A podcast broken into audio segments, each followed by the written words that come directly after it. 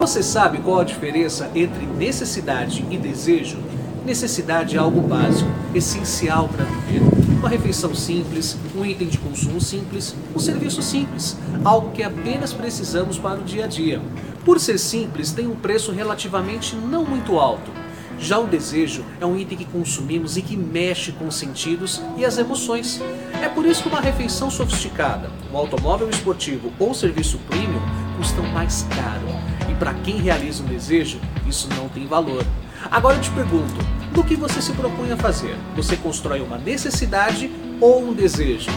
Eu sou Renato Silva, porque inovar e motivar é preciso.